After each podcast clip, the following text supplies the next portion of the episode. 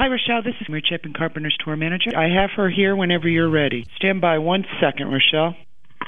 Hi there, it's Mary Chapin. You're listening to 94.9 The River Music. First, we're about to speak with five time Grammy Award winner Mary Chapin Carpenter. You'll see her tonight with Shawn Colvin at the Morrison Center.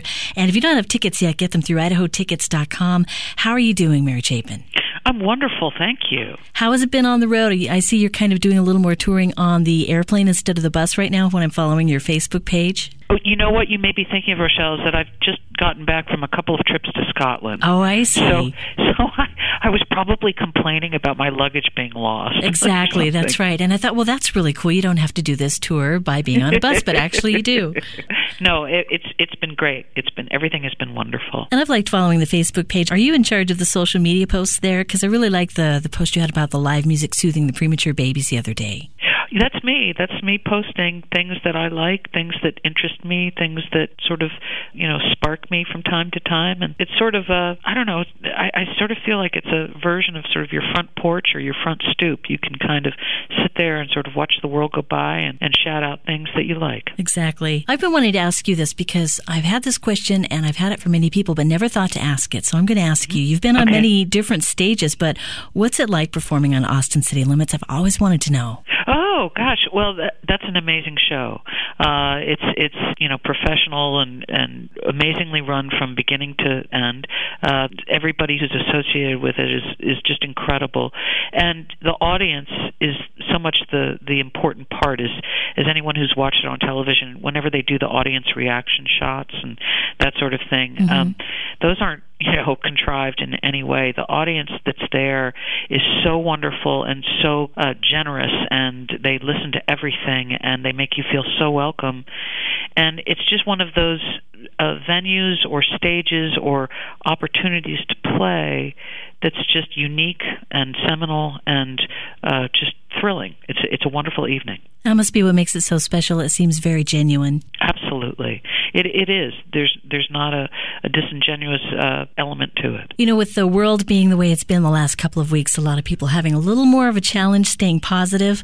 And I know you had a few struggles with depression years ago. I wondered if you would mind talking about the process that turned that around for you and how other people might help themselves think a little more positively. Well, I don't think of myself as any different from anybody else. I think we all struggle and have tough times from at, at different times in our lives, and I don't make a big deal out of it. It's just that you know you call it what you call it, and you know you can call it a struggle. You can say that you know you've dealt with depression, or you can say that whatever you want about it. But you know life is not always easy, and um, I had an illness a couple of years ago, and after that illness, um, it was a really tough time for me. And you know, I, I feel like my records are documents, if you will, that speak to those transitions and those hard times, but also the the sense that, that you come out on the other side. If I could say anything about it at all, and that is that you know people should should not be ashamed of their struggles. Um, we are all connected in that way. We all share so much of the same things in that way, and it's nothing to feel less than about. Talking with Mary Chapin Carpenter in town tonight with Shawn Colvin at the Morrison Center. And I have a question now from a friend of mine who wants to know if you could repeat just one thing that you've done. Can you think of what it would be? If I could repeat one thing that I've done, Yeah. that you mean that I've only done once or Right. something hmm that I wish that I could do again. Yeah, was there something so fantastic you can't forget it? Oh, um, I wish I could say something like you know bungee jumping in New Zealand or something Right. like that. But um, golly, um, well, you know what? I'm just going to go. Just the first thing that occurs to me is that it was about. I'm going to say 12 or 15 years ago, uh, on a Christmas Eve, I played Christmas carols with servicemen and women in a Quonset hut in Bosnia. And um, it was one of the most humbling, amazing, connecting evenings experiences I've ever had in my life. And I'll never forget it. So I'd love to do that again. That's a beautiful answer. That sounds really great.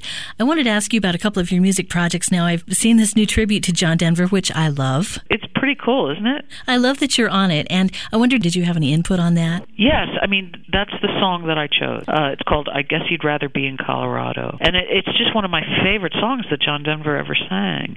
And I also happen to know the the writer of it, Bill Danoff.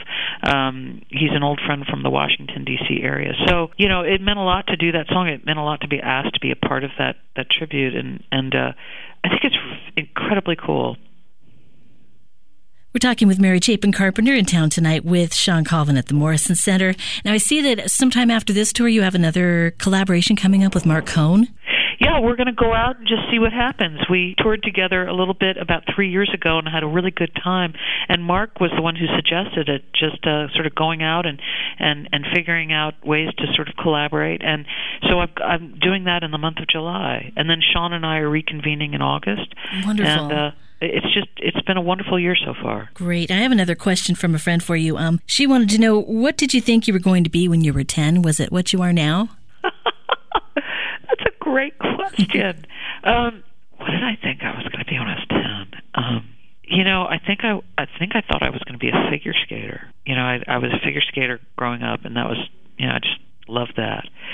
Um, but I also played guitar when I was ten, so maybe I thought I was going to play guitar too, but I probably not. I, I probably just wanted to just be a jock and climb rocks. You know, that that was it pretty much. So, do you still do any figure skating? No, not in a long time. What's it like revisiting the stage with Shawn Colvin? I know you've been friends forever. We have been friends forever, and every night it's it's like this joyful thing. Um, we're very unscripted. Uh, we we laugh a lot. We tell stories. We sing on each other's songs. We we pull out uh, other songs of other artists that we adore and love, and it's kind of uh, free. It's very you know no holds barred. So um, it feels like a privilege. It feels like an honor, and we're thrilled that that uh, we get to sort of share what it feels like to be in our living room with with the, the audience. And I have to say, of all the shows I've seen, and we get to see a lot here, the best one, I swear, that stands out in my mind is a road trip I took to Seattle when they were just opening up the Benaroya Hall. And it was your songwriter concert you did with uh, Shawn Colvin, Dar Williams, Patty Griffin, all doing Yep. the same thing on stage. It was unbelievable. So I was so excited to hear that at least half of that is coming here tonight. Oh, great! Well, that's great, Rochelle. I appreciate you saying that. Absolutely. that was a fun night. Yeah. It was a great time. And uh, tell Shawn hello for us. I sure will. And uh, if you don't have your tickets yet, it's idahotickets.com. See the show tonight. The Morrison Center is the most beautiful venue to hear these beautiful voices. Mary Chapin Carpenter, thanks so much for calling us. My pleasure. Thanks, Rochelle.